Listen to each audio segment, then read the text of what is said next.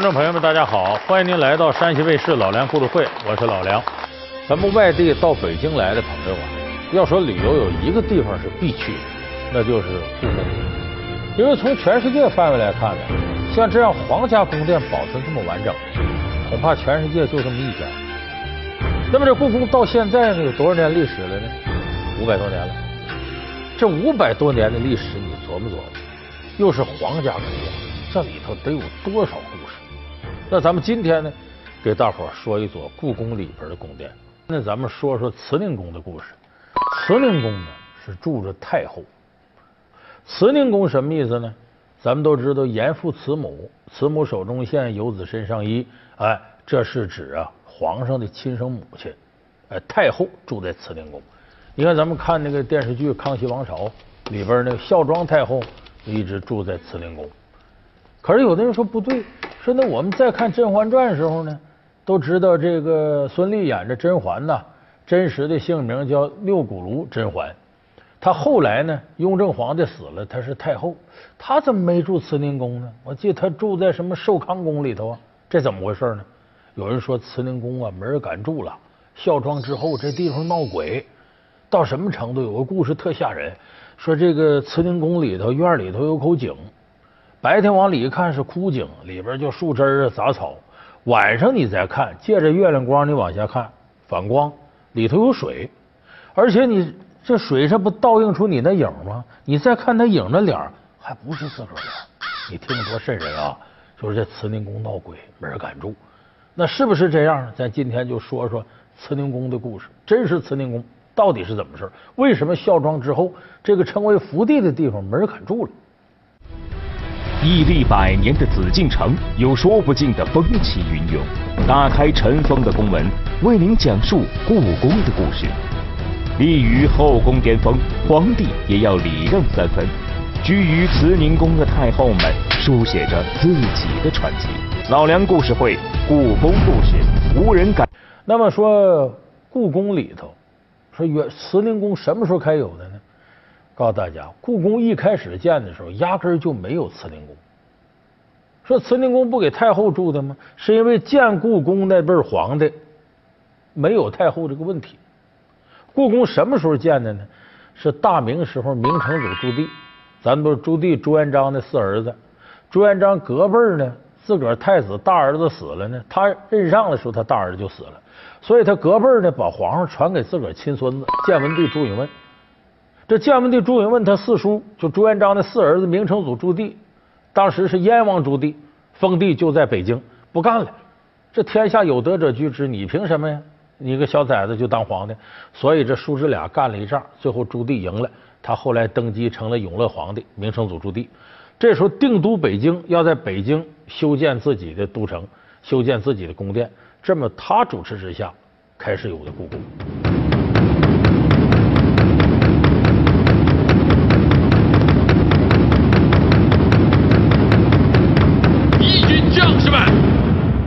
王奉天靖难，已经起兵二十八个月了，朝廷的百万北伐大军都被我一一击溃，为此坚佞胆寒，天下侧目。而我义军将士以一当十，攻无不克，无往不胜。严军将士，天下无敌。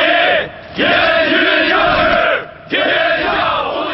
他为什么一开始故宫就没有建慈宁宫呢？那是因为啊，朱棣当时他的两个母亲都没了，他的亲生母亲野史里说叫硕妃，那时候已经死了。他名义上的母亲就朱元璋的正牌皇后大脚马皇后，那时候也没了。你别说他这一辈儿，他自己的皇后徐皇后死的也早，所以他儿子明仁宗顶替他当皇帝以后呢，自个儿亲生母亲也没了。所以用不着当时在这个故宫里边啊，给自个儿老妈再留那么一个宫殿。所以当时呢，故宫刚开始的时候没有慈宁宫。什么时候开始有慈宁宫呢？到明朝第十一个皇帝，就嘉靖皇帝的时候才有慈宁宫。为啥有呢？是为解决呀两个太后的问题。说怎么出俩太后了呢？这个嘉靖皇帝呀，他继承皇位不是从自个儿爹那继承的。是从自个儿啊堂哥那儿继承来的。他堂哥明武宗朱厚照，这朱厚照呢身子骨软，死的早，死的时候呢没有儿子，别说没儿子，亲弟弟都没有。那就按照大明的律例呢，有嫡立嫡，无嫡立长，兄终弟及。这哥哥要死了，哥哥没儿子咋办？那就从弟弟里找。他又没亲生兄弟，这直接从堂弟里边，这才有嘉靖皇帝继位。那么嘉靖皇帝继位就留了俩太后，为什么？一个太后呢是自己堂哥的母亲，呃，张太后，还有自个儿亲生母亲。你这两位，你说都是太后，偏偏这俩人呢还不对付，互相看不上，没法住一块儿。说怎么弄呢？这时候这个嘉靖皇帝想个办法，这样吧，这个张太后呢就住在东宫，就太子宫那边，在东边。我亲生母亲呢，他俩别朝向，一个东一个西，搁到西头。西头那宫殿叫什么？叫仁寿宫，先在那儿住。结果呢，搬进之后呢，不长时间呢，这故宫着了把火，着了把火之后呢，扑灭了，说得重新修啊，就借着这个名义，户部就财政部给拨钱，就把这个皇上的亲生母亲这仁寿宫这彻底修了一遍。修了以后呢，这地方规模扩大。改名叫慈宁宫，说白了，嘉靖皇帝的亲生母亲住在这儿，所以按照这个惯例之后，从嘉靖皇帝之后，皇上亲生母亲住慈宁宫，这是个惯例。就从那以后才开始有慈宁宫这三个字。那么说慈宁宫呢，呃，从打有一直到后来这个宣统皇帝退位，明清两朝，慈宁宫总共存在了四百多年。这四百多年间呢。慈宁宫里头住了好多任太后，但是最厉害的有两位，除了前面我们说的孝庄太后以外，还有后来这个当时皇上的太后。那个时候呢，是从隆庆皇帝之下往下呢，到这个天启皇帝这一辈儿。当时这一辈皇帝出了个了不起的太后，名字叫什么？叫李太后，姓李。这个李太后为什么是个传奇人物呢？他在慈宁宫居住段历史，就是典型的这个屌丝逆袭的这么段历史。说这段历史怎么回事？我给大伙细说这李太后有多传奇。李太后呢，她的儿子是后来的万历皇帝，她的老公是当时的隆庆皇帝。这个隆庆皇帝那个时期啊，这李太后出身很低，你看她都是太后了，都住进了慈宁宫了。当时还有很多皇族瞧不起，就因为她出身低。她是什么出身？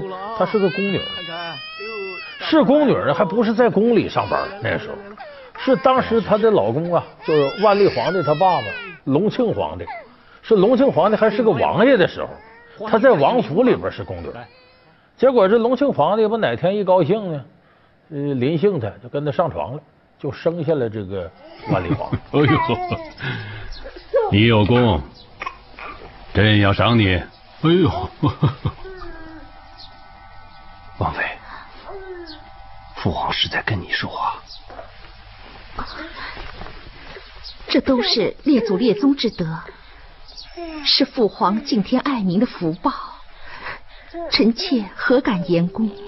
有功就是有功嘛，朕也不赏你别的。你娘家出身贫寒，朕就给你父亲封个侯吧。嗯，儿臣代李妃一门，可谢父皇天恩。所以后来这不是母以子贵吗？他跟着这个隆庆皇帝进了宫之后呢，就当时给他封为贵妃，就这么的在宫里扎下根了。扎根后来也挺幸运，自己这儿子万历皇帝当上皇帝了，哎，就等于说自己儿子上那自己就成了李太后了，就这么住在慈宁宫了。你看，他生命当中最重要的两个男人，老公啊和儿子都是皇帝。那么在他之后呢，慈宁宫里最大的腕，也不光是他之后，就所有住在慈宁宫里这些太后，最厉害的一个就是孝庄太后。孝庄太后的事儿，咱们看电视剧里头，那宁静演过她，斯琴高娃演过她。十三岁从科尔沁草原，她是蒙古族人，嫁给皇太极，来到沈阳，当时叫盛京，嫁给皇太极。后来皇太极死了呢，他是顺治的生身母亲。据说他呢又跟摄政王多尔衮跟自个儿小叔子好，保顺治登基坐殿。等顺治死了之后呢，他又扶持自己孙子康熙，就一辈子辅佐过三任皇帝，一直活到七十六岁，大权执掌多少年，对那个清朝早期的历史产生过深刻的影响。老梁故事会故宫故事，无人敢住的慈宁宫。要说这孝庄皇后呢，住在这个慈宁宫，这太后。可是自她死了之后。这慈宁宫就没有人敢进去住了，就空了。后边的太后，你看后头咱说那甄嬛，她住在这个寿康宫。说为什么会成为这个现象呢？我说这里头闹鬼，就孝庄太后太厉害了，哪个女的来都接不住，压不住，所以这地方总闹鬼。那是不是这样呢？他不是这样。为什么说他之后慈宁宫没人住了呢？这跟康熙有关。你想康熙呢？八岁的时候，父亲没了，顺治死了。十岁的时候，亲生母亲又死了。他的小时候基本上是奶奶带着他，就孝庄太后带着他，一直给他扶到皇上位置，然后又辅佐他亲政，又包住包括这个薛三藩呐，呃，收台湾政事，这太后都是立下了汗马功劳。我这辈子呢，拉扯过两个皇帝，一个呢是六岁登基。一个八岁登基，为了他们顺顺当当的，我什么苦都肯吃，什么罪都肯受。你们可听好了，这皇上呢是我立的，这孙儿呢是我的命根子。今后啊，谁要是和我们孤儿寡母过不去，上有佛祖，必有。报，臣等誓死忠于大清。所以康熙呢，不光是感激自个儿奶奶，他跟自个儿奶奶也最亲，隔辈亲。何况俩人在一块这么长时间，所以这个孝庄死了呀，康熙受不了了，说这个真受不了。为什么呢？这孝庄病危的时候，康熙干了一件前无古人的事请来这些和尚做法事，轰轰烈烈一场法事，干嘛呢？说老天保佑。让我呀减十年的寿命，挪到我奶奶上。皇上来了，怎么回事？皇阿玛，老祖宗归天了，苏巴拉姑爷去世了，相隔只差一个时辰。皇上，皇上，皇上，皇上，皇上，皇上，皇上。这个咱们有的朋友孝顺的啊。说到五台山到哪儿去许愿还愿，经常是我自个儿折寿，让我爹妈多活几年。不少大臣有意见，说皇上您春秋鼎盛啊，大清就指着你往前走的。这老人家虽然德高望重，毕竟年事已高，不久留于人世，你怎么可以折自己阳寿往你奶奶身上过渡呢？这不可以。康熙不听，啊，这法事做完了，也没挡住这个孝庄死。不长时间，孝庄归天了。归天之后呢，康熙又干了一件呢，谁也想不到的事正常来讲呢，那这太后啊、皇后啊，谁死了，得马上并入到皇帝陵里边去。哎，你像这个呃，这个孝庄呢，她是谁的夫人呢？皇太极的夫人，得进到皇太极陵。皇太极跟努尔哈赤陵呢，是在沈阳盛京，在那边，得并到那儿去。没有，康熙说就这样。只要慈宁宫在，我奶奶就在；我奶奶在，慈宁宫就在。把他奶奶这棺材啊，哪儿也不去，就搁慈宁宫里供奉。这下这些大臣不干了。当时那个史书上有记载啊，像这个索额图啊、明珠啊、陈廷敬啊这些内廷大臣都上书说：这可没这规矩。这故宫里住活人的，你怎么能让死人在这待着呢？这坏了大清的地气呀！你奶奶再重要，包括皇上您再重要，跟大清的祖业相比，那不能相提并论。你这么干可不行。所以这些大臣一个个都要抹脖子上吊，都说你这么干我们不同意。最后呢，康熙没办法，这是把这个呃孝庄这棺材呢从故宫里迁出去了。但是迁出可是迁出，慈宁宫这儿呢，就是年年岁岁啊都拜这个孝庄，哎。就把他这像搁这儿啊，大伙定期来祭奠呢。不光是说皇族子弟，连大臣也来。所以时间一长，这个地方呢，成了孝庄个人纪念堂。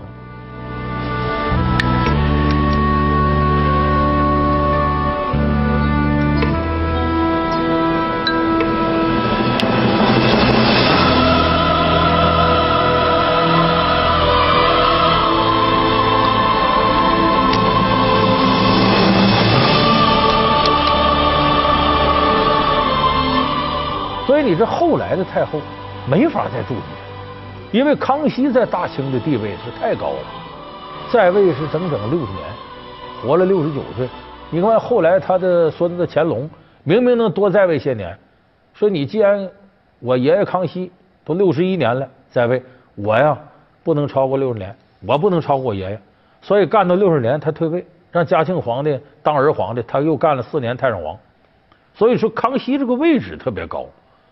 而且以孝治天下是大清的国礼，再加上孝庄的巨大影响力，后辈人没法再去往里住了，所以这个地方就成了纪念孝庄的地方。所以再往后，没有人再住慈宁宫，也就说再没有太后住那儿。所以呢，这个钮钴禄氏这里头这甄嬛，她就住在寿康宫，就没有敢在这。那么再往后呢，大清你要讲说权力很大的太后，那就得说慈禧太后、老佛爷。这慈禧太后有意思，说你不住慈宁宫，对，这是惯例了。那你也得像是甄嬛似的，那皇后、太后以后都住在这个寿康宫了。慈禧没踏进过寿康宫，不住那儿，她住哪儿呢？住储秀宫。而且她奇怪在哪儿呢？从她一进宫住储秀宫，到最后死，一直在这住。因为我们知道呢，一个女性要进入到皇上的后宫里边，她随着地位的变化呀。他搬几次家很正常，你看他你进来，假如说是妃子、妃嫔呐、贵人答应常在，呃再往上你皇贵妃呀、什么贵妃、皇后，他一路往上走搬家，为什么呢？这得说从他的个人机遇上开始。他一进宫里呢是封为兰贵人，大清呢是皇后、皇贵妃、贵妃，然后这是呃妃嫔、贵人答应常在等等等等，一路下来，他当时是兰贵人。后来兰贵人呢被咸丰皇帝宠幸，给咸丰生个儿子。咸丰皇帝就一个儿子，就是后来的同治皇帝，就是慈禧生的。在哪儿呢？就在储秀宫。所以慈禧觉得这地方啊是自个儿个福地。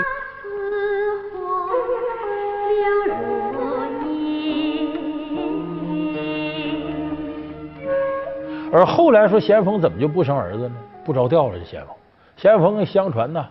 算是大清皇帝里比较好色的，他总跟着满族女孩，因为这满汉不通婚，他娶得娶满蒙的，这看着别扭。因为那个皇后啊、妃子不是都好看，大多数挺难看。为什么？得保证血统纯正，你不挑的话，你就光好看不行。你家庭门第是啥？你从哪顺来的？是不是满族里头有权有势的？你要这么一挑，那美女就少了。所以这咸丰玩着玩着没意思了。没意思怎么办？他住圆明园，当时不住宫里。他太监身边人溜须拍马，皇上在这宫里头是你不能找这汉族女孩进来玩，咱可不是在宫里，咱在圆明园呢。就这么在外给他找十个八个的汉族最漂亮女孩送到宫里。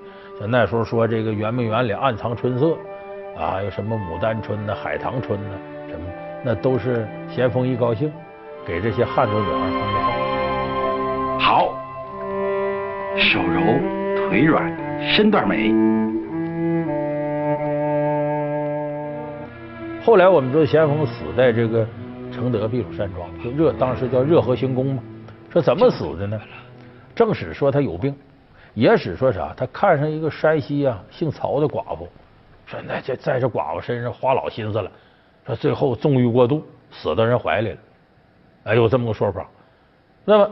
后来这个咸丰就因为这个花天酒地，就跟慈禧留下一个儿子。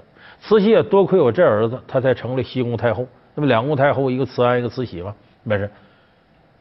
那这时候慈禧呢，为什么她就不搬，就在储秀宫里待着？头一个就我说的，当初就咸丰皇帝最单纯的时候碰上她了，身体也最好的时候，这才留下个儿子，这使母以子贵，她后来才有当这个太后垂帘听政。一直成为大清最有权势的女人，才有这机会。她觉得储秀宫是她发迹的地方，是福地，我不能搬。第二个呢，咸丰皇帝死在热河，这个时候，慈禧、慈安和这个鬼子六恭亲王奕欣发动了这个一次北京政变，历史也叫辛酉政变，把顾命八大臣，什么端方、肃顺都给扫了。这个咱们很多人看过《火烧圆明园》的垂帘听政，都知道这段历史。后来呢？后来当然是康熙爷亲政。好，那我知道。我是说康熙爷亲政以后，鳌拜怎么样了？康熙爷降职，把他监禁了。若不是鳌拜救过太祖爷的命，早把他杀了。那是康熙爷圣明，要是我呀，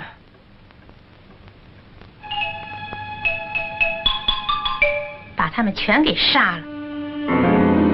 那么把这些人拿下之后，慈禧说：“我虽然垂帘听政了，可是呢，我呀是为了给我丈夫、给我儿子守大清这片基业，不是我个人追逐权力。他要搁这个理由掩饰，所以我呢也没想到。”我成什么太后，往往这个呃寿康宫里哪儿搬？我就还在我的储秀宫里，因为这地方是我和我老公和、我儿子生活的地方，我要替他们守着。就说白了，对外立个牌坊。我不是争权夺利，我都不想往寿康宫搬，所以慈禧压根不搬。一方面是觉得是个福地，另一方面呢是给自己立个牌坊。你看，我一直坚守我原来的东西，所以大清这个和大明两朝啊，这个太后。他们身上发生这事儿，跟慈宁宫这几个宫殿这事儿，值得我们研究。为什么？在中国的封建社会这个形态里头，太后是个很特殊的角色。她有时候甚至超过皇后，因为皇后在的时候，往往皇上也在。要不，他皇上死了，他就成太后了嘛。所以，这个皇后呢，经常受皇上权力制约，皇上一手遮天。可是，当皇上死了，继位那个皇帝很可能年幼无知，岁数小。他是皇族正统的，不能选别人，岁数小也得用他。那么这时候，作为皇上的母亲太后，这个权力就变得大的吓人。所以历史上太后干政、垂帘听政这事儿屡禁不绝，有的是。所以太后对中国封建社会的政治影响远大于皇后啊、妃子啊，比那都要大。所以你看，今天我们讲这慈宁宫对明清两代的影响，就是这太后权力这么大，对中国历史的进程都发生了影响。所以，咱们有的朋友说到故宫参观，你看故宫这地方，虽然说占地面积也不大，房子倒不少。说你一般要名胜古迹这么大，没啥琢磨头。唯独故宫，它每一个宫殿里都有着诸多的故事，而每一桩故事都不是民间的普普通通的事都可能涉及到皇族变化，影响中国政治进程，惊天动地的事儿。所以我说，我们有很多外地的朋友来北京呢，说首要我要去故宫看看。别走马观花，我建议你呢，进故宫看之前呢，根据现有的资料，把故宫各个宫殿这个文章啊，你做足它，做做功课。说这是谁住过的？这是什么事这可能发生什么？这样你进故宫里看呢，有的放矢，按图索骥，有可能呢，把记忆当中的内容和眼前见到的真实场景结合在一块。你走这一趟故宫，等于接受了明清历史的一段洗礼。你来一趟故宫，不白来。屹立百年的紫禁城有道不尽的风云变幻，打开尘封的宫门，为您讲述故宫的故事。